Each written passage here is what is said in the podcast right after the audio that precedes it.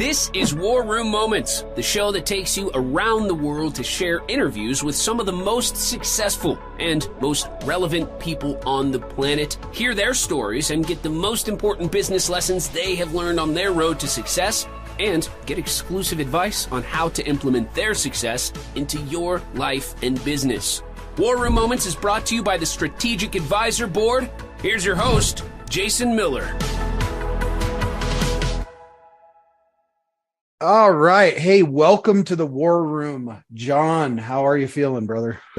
I'm great. How are you? Oh God, it's a it's a balmy 24 degrees in Boulder, Colorado today, but hey, uh, like I always tell people, if we got oxygen coming in and out of our chest, that's a great day. Absolutely. Yeah, yeah. So great to have you on the show today and I always kind of like to kick things off a little bit uh, with you know your journey. So your journey. Um, did you grow up in a family of entrepreneurs or or or business people, or what did that look? What was your journey like for you? Uh, sure. So I grew up uh, just north of New York City, uh, a small town called Armonk. That's where IBM's corporate headquarters is. And uh, my dad was uh, was a IBM employee the, the, entire time I, I was growing up. Uh, I think he retired with 35 years of service, and uh, so.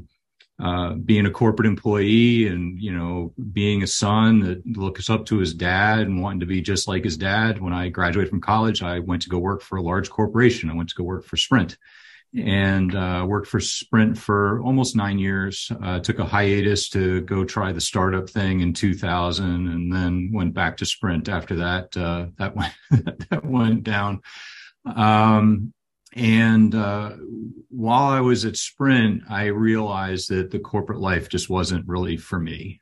Um, Sprint treated me incredibly well. Um, you know, my dad supported our family really well in the corporate life, um, but I, it just wasn't a place that I wanted to spend, you know, 30 years of my life. So I did a lot of research on different careers, and when I had an idea of a career that I thought might fit me, I would ask people that knew me well and get their feedback. And I knew I was on to something when I decided to become a financial advisor because people knew me well, when I asked them if they could see me doing that as a, as a career, uh, building a financial planning business, I started hearing, not only could I see you doing it, but if you do choose to do that, call me because I want to work with you. I want, I want you to be the one to handle my stuff. And so that's, that's when I knew that that's what I wanted to do.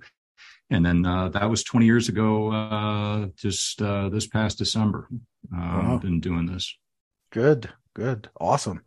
Yeah. So you you you've been in the fight for a while then. yeah, I have. You, you got all the bloody noses and bloody t-shirts, don't you? yeah, I do. I do. yeah, that. But hey, that's all part of the part of the learning process, right? Is um you know, getting all those bloody noses along the way. And that's been a big part of this podcast was to try to prevent that for some young founders. Um, oh, absolutely. You know, I mean, how did, I guess like growing up and stuff, uh, you know, cause a, a lot of times entrepreneurship, it, it's like in our blood somehow. Right. I mean, right. I, I grew up when my family was very entrepreneurial. Um, and when when did you really like feel that bug caught you? When did when did that happen for you? Well, initially it happened when I was a kid. I mm. really was an independent child and really just kind of wanted to do my own thing. And I learned very quickly that if you have money, then you have more choices. and also, if you've got to ask mom and dad for money, that usually comes with a lot of questions. Whereas if I had my own money, it's like, yeah, I'm going off the Paul. See you. And they're like, yeah, whatever, you know, uh, just let us know when you'll be back. Um, then I could just go off and, you know, I didn't get the questions that I didn't really want to answer.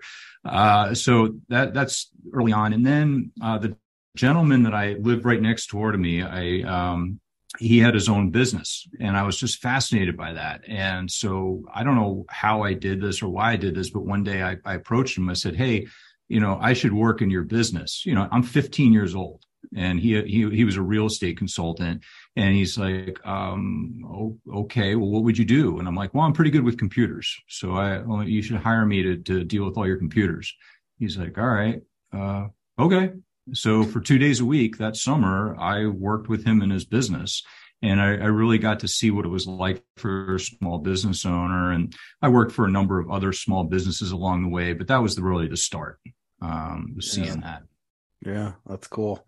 Well, and it's good that you get exposed to that, like when you're younger, because then you realize that there's a lot of not sexy parts about it, right? Yeah. Oh, for sure. you know, yeah, and you, sure. everybody just sees the glitz and glam part, you know but what nobody gets to see is when, when you slide that curtain open what that hot mess looks like sometimes back there. Oh without question. And and uh, one of the gentlemen that i worked for along the way I, he owned a liquor store. Uh, mm. great guy. It was a family run business. A great great guy. And so one day i pulled him aside and i was asking him a couple of questions about it. And he looked at me a little bit horrified. He was like you do, do you want to open up a liquor store? I was like, well, you know, I don't know, maybe. I just like I want to know how this works. He's like, yeah, no, you don't, you don't want to do that. I think he was just having a bad day. That, yeah. that, that, that liquor store is still in business, and his kids have now. He took it over from his dad. He ran it. Oh. Now his kids are running it. Nice. Um, yeah. So he, I just just wanted to share that as perspective. He didn't hate. He didn't hate the job.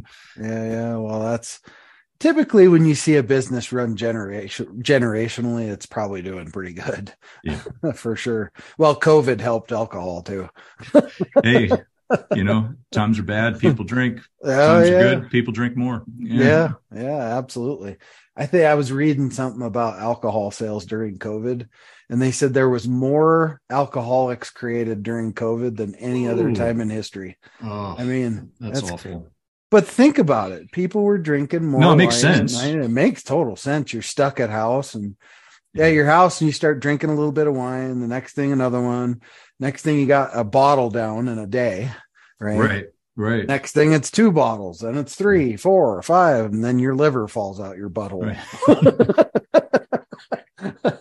so, um, yeah, you know, uh, I think me growing up as a kid, I mean, I got some great lessons from my folks when it yeah. came, you know, what what to do and what not to do. Probably more importantly, uh, yeah, because my mom always she always flared to like the the trend at the time, right? So she owned most. I grew up in a really small town of like I don't know, would have been five hundred or less.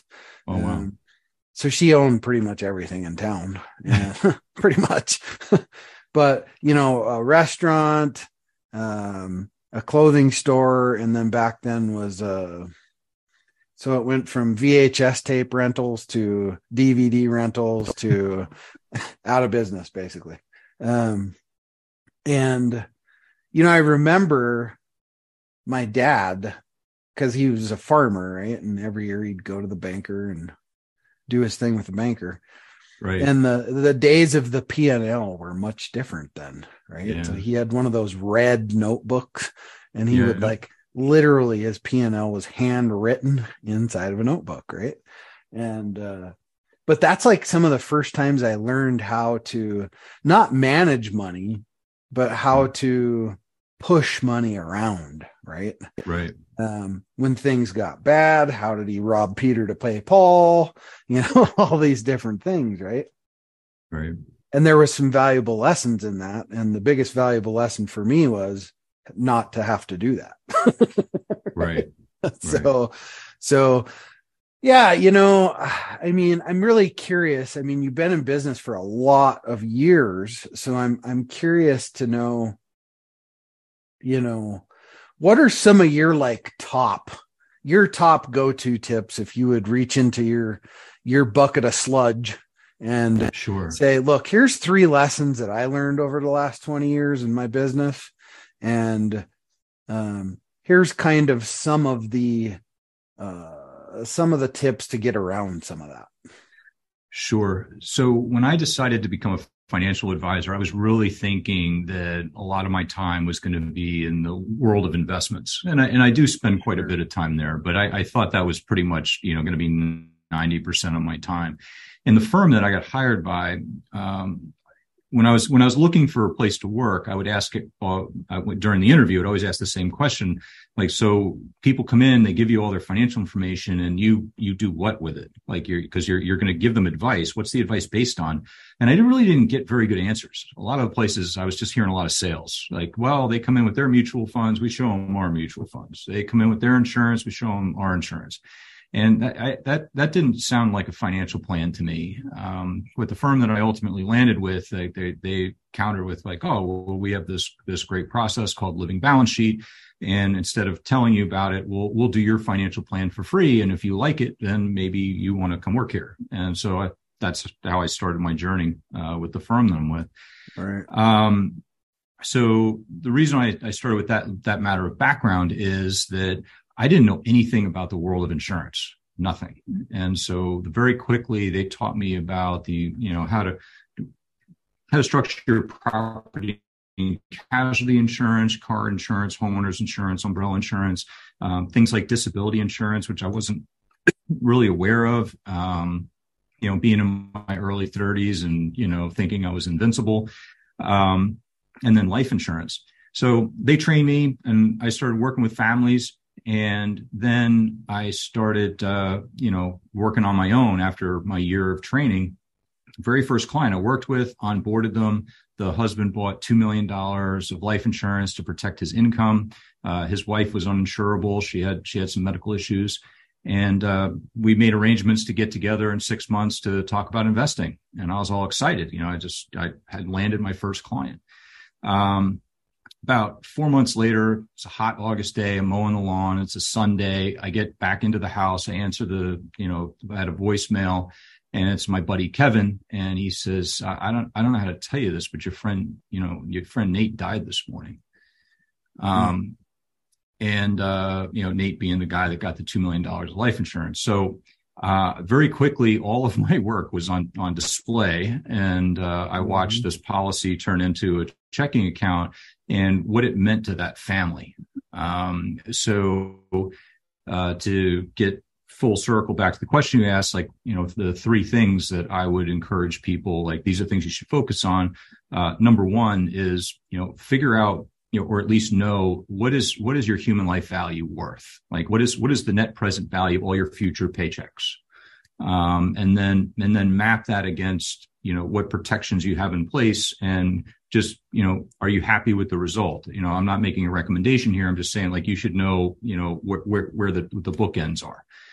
Uh, the second thing is the cash flow management. Cash flow management is the dominant determinant of financial success or failure for most families uh, in america. The median income in the united states is $70000 a year uh, the median net worth of people between the ages of 55 and 64, people that are approaching retirement, is 215,000. So, you know, when you do the math on that, just straight math on that, that's that's funding, you know, between three and six years of retirement, and then you know you're you're out of money. So, uh, I, I think in a lot of ways, the traditional budgeting methods have have led to that result um, for people. Um, so getting getting strong with your cash flow and saving 20% of your income each year.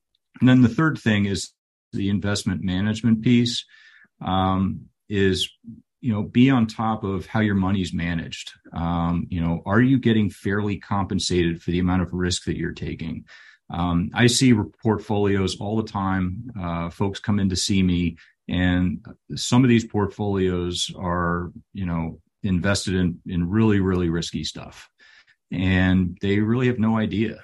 Um, and so a lot of my work is is to listen to them up front find out get them to tell me what they want their lives to look like and then see are your financial decisions on a day in day out basis in alignment with that? And if they're not is to kind of coach them along and, and help bring those things into alignment. Because when we can do that um, then they they can have a, a more calm and balanced life so those are the three things: is the you know the you know know where you are with your protection. You know, cash flow is the man is the dominant determinant, uh, and then on the investment piece, you know, are you getting compensated for the amount of risk that you're taking? Yeah, man, that's great advice for sure. And I actually just seen. This was last week. I seen uh, uh, something flash across my phone in the news thing, news feed, and it said the average, uh, the average uh, American has less than two thousand dollars in a savings account. Yeah, it's true. That's pretty sad, man. I mean, it geez, is. Yeah, terrible. and that's it is terrible, um, and that's one of the reasons why I, I, I wrote the book um, the one number budget is to try and put a dent in that problem. Um, I, I, find that traditional budgeting methods fail uh, for a number of reasons, but the main one is is that they're complicated. Um, you've got 30 to 40 different things that you have to track every single month. Um, and so that's a lot of work. And then out of those 30 to 40, I mean, no, as I'm, I'm, I'm guessing, you tell me if I'm right here, but no month looks like last month or, or the next month. There's always something that's off. And yeah. when you're trying to track 30 to 40 budget items that you've, you know, you've made perfect, you got the perfect budget hanging on your refrigerator, you put a lot of work into it and you, and you're off on 10 of them, it just makes you feel like a failure. And people, if they feel like a failure, they'll usually, you know, they, they might, they might hang in there for a month or two, but eventually they're just going to quit. Um, cause right. it just doesn't, it's just not, uh, fit for them.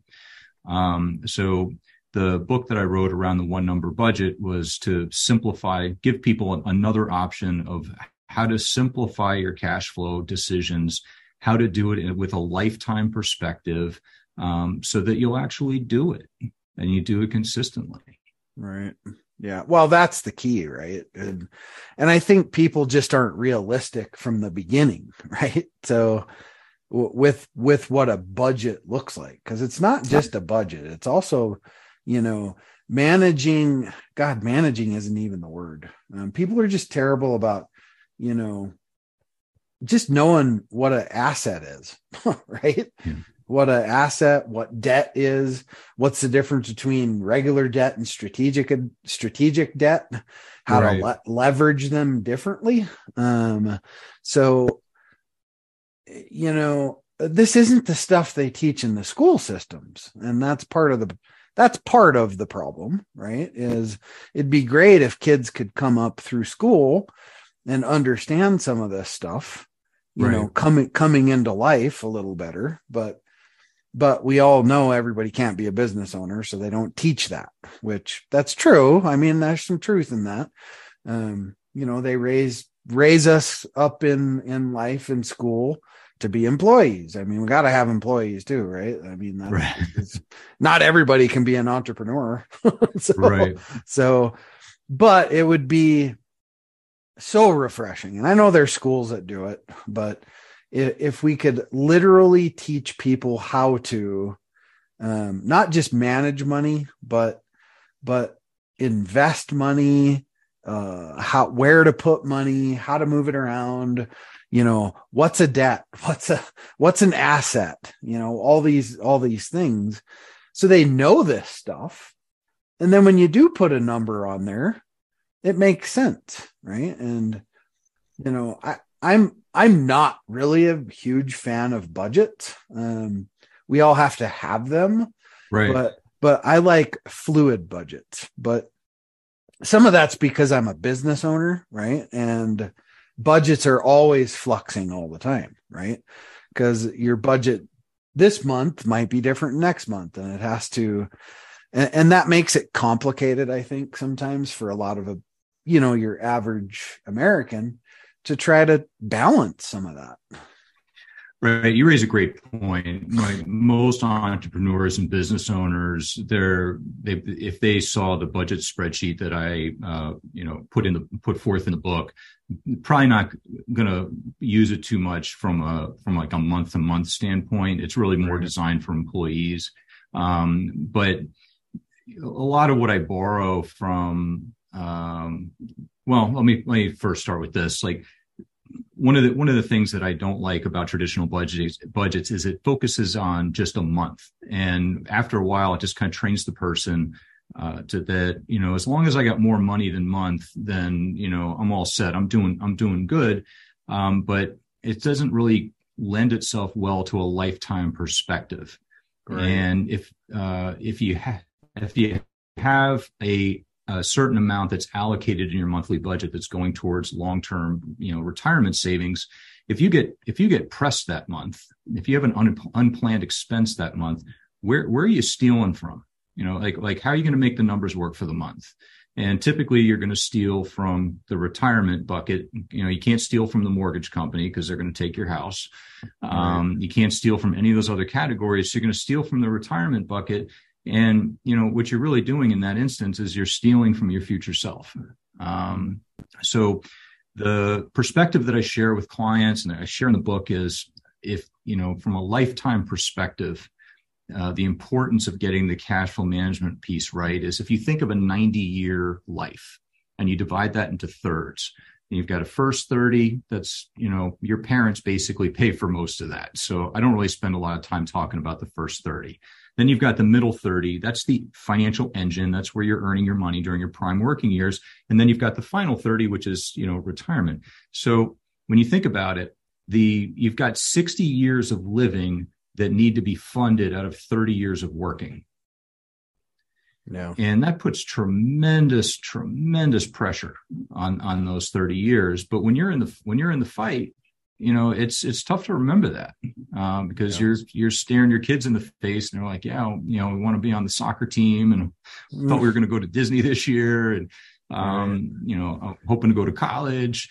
Uh, there's a lot of things riding on those 30 years, but um, just you know, repeat what I said. You know, you, you gotta you gotta fund 60 years of living out of 30 years of earning. Yeah, that's a great way to look at that. That I, I bet you that'll bring a little different perspective to some of the people that are listening. Um, I to, hope so. to look to look at it that way, but but because it is, it's almost you know and hard work doesn't always equate to more money and all that kind of stuff either but but you know it's it's about knowing how to properly feed that beast to when you know you are 65 now right. you're not working until you're 80 you know i i know lots of people that have ended up that way and it's really sad um and i would even say those are the lucky ones um that that working beyond 65 was was was possible. Uh, sure. Uh, there was an article, I referenced it in the book, uh, to 2018 article that uh, it was a study done on folks, the 50 plus. And what the article found was there's a 50, if you're over the age of 50, there is a 56% chance that you will lose your job due to no fault of your own. That's not the scary statistic. The scary statistic came after that, which was only one in 10 will replace that income. They'll, they'll find a job that will replace the income. Oh, wow. So when you you made the comment about um, you know growing your income and like one of the things I'm encouraging clients and anybody that'll listen really is you, you've got to devote time every single year to making yourself better.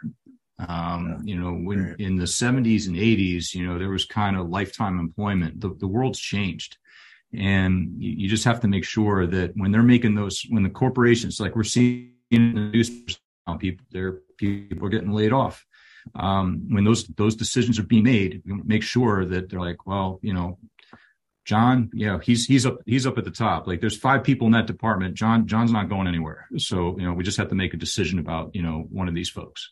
Um, yeah. but it's certainly not going to be john. Just make sure that's you. Yeah um, right. For sure. Well outlook. What's the outlook for 2023 in your opinion? Are we going up or are we going in the shitter? So i'm gonna i'm gonna let you in on a little secret. Nobody knows. Uh, nobody knows. Um well i i mean it's it's funny i uh I talk to people a lot, as you can imagine, and I say that to, to, just as I said it to you. And clients will look across the table. They're like, "Oh yeah, I know, I know, I know." but seriously, what's going to happen? yeah. like nobody uh, knows. Rub your crystal um, ball. So, what happens? well, I mean, if if I knew that, you know, I like I wouldn't have published a book, and I'd be, you know, sitting in the Bahamas, I guess. But sure, sure. I um, but what I uh, I encourage people to do is like you know focus on what you can control. You know, like that that advice on the tail end of the you know the fifty plus uh, discussion. Um, you know that's that's really your best bet is just make yourself better every single year and mm-hmm. then you, you you've done everything that you can do to improve your situation yeah for sure. Yeah, all all great tips and great great advice. Um, how how do people get a hold of you to work with you?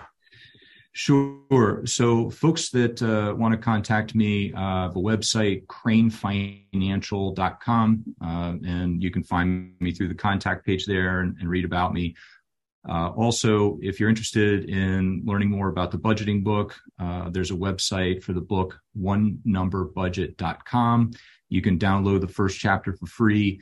If you just want to download the spreadsheet so you can play around with the budgeting spreadsheet, uh, if you go to one number onenumberbudget.com slash worksheet, uh, you'll be able to download it there. Cool. Very awesome. Well, hey, thank you. Great, great conversation. Great points today. I hope everybody really like ooze that in the brain.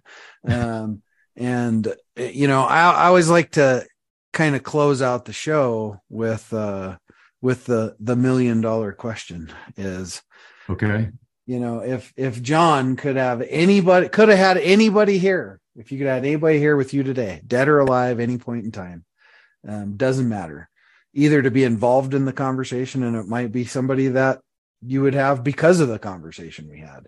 Who would have you loved to have had here and why? Sure. Um, so you this conversation kind of like uh, our entire conversation today kind of like sparked something in me when you're asking me about uh, you know where the entrepreneurial roots of, of my journey. Um, so I, my answer to your question is is my great grandfather Walter. Um, my family's history going back to the early 1800s, uh, they were business owners in Brooklyn, New York. Uh, they owned a shipyard, and my uh, it was a big family. And my great grandfather Walter, um, he was the third oldest, and so two of his older brothers ran the shipyard, and then then subsequently passed, and then you know order of succession.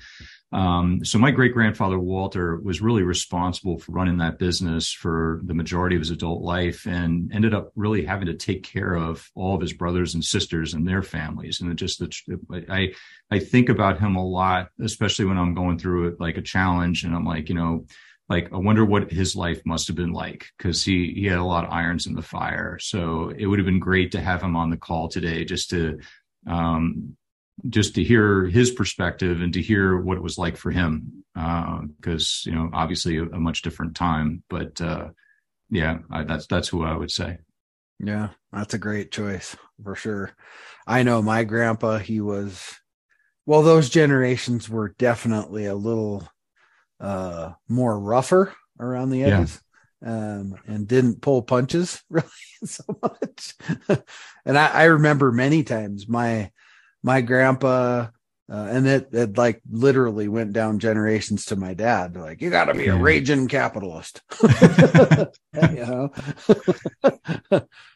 yeah. And I mean, that's like something that's always stuck with me, right? I mean, if you if you want your situation to be different, you have to change your situation, right? right? So change your situation and do something that makes the situation different. Don't just be satisfied with unsatisfaction, right? So, right. Um, I think that's really key for sure. Yeah. But well, hey, uh, it was it was great having you on the show today. I really appreciate you. you. taking you know, the time to be here. We all have the same 168 every week, so um, and you took took the time to spend 31 here with us today, and we appreciate it. Thank you very much. Oh, you're welcome. Thank you. I've enjoyed it. All right. Cheers. This podcast is intended for general public use. By providing this content, Park Avenue Securities LLC and your financial representative are not undertaking to provide investment advice or make a recommendation for a specific individual or situation or to otherwise act in a fiduciary capacity. Strategic Advisor Board podcast is not affiliated with or endorsed by Park Avenue Securities, Guardian, or Crane Financial, and opinions stated are their own. John W. Crane, Registered Representative and Financial Advisor of Park Avenue Securities, LLC, PAS, Office of Jurisdiction 11350 McCormick Road, Executive Plaza 3, Suite 202, Hunt Valley, Maryland 21031. Telephone number 667 318 0801. Securities products and advisory services offered through PAS member FINRA SIPC. Financial representative of the Guardian Life Insurance Company of America, Guardian, New York, New York, PAS is a wholly owned subsidiary of Guardian. Crane Financial LLC is not an affiliate or subsidiary of PAS or Guardian. California license number 0G79065. Compliance number 2023149930. Expiration March 2024. Thanks for listening to War Room Moments with your host, Jason Miller. Please leave your feedback and visit strategicadvisorboard.com to get the latest and greatest business advisement on the planet. Follow us on social media for updates, and we'll see you on the next episode.